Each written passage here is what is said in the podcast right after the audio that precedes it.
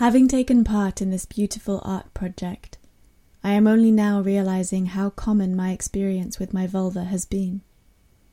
I used to think I was the only one who mistook my longer labia as a sign of misformed genitalia, and worried so much about it as a teenager that it delayed relationships and made me consider surgery.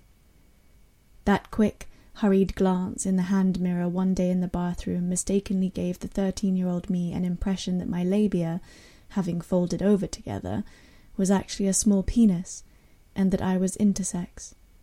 I was too scared to do any more explorations for a long time after that day. As a devoted tomboy and lifelong rejecter of feminine things, the teenage me saw this as one distinct package. I was actually meant to be a boy. I am so happy to say that once I started to have sex, my worries about the size of my labia completely disappeared. No partners have ever made any negative comments about it and I've done my own research which has shown how normal my vulva is. This is partly thanks to art projects like this one.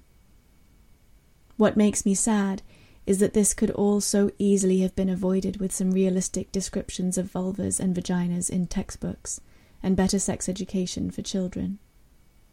Getting to see a wide range of depictions, such as Lydia has created, would have saved me years of fear, grief, and mistaken confusion.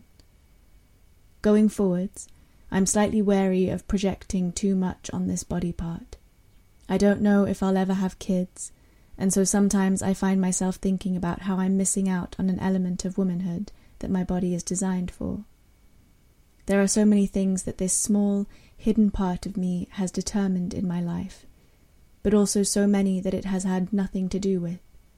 I find that I am caught between wanting to say that my vulva is one of the most important things about me and also the least.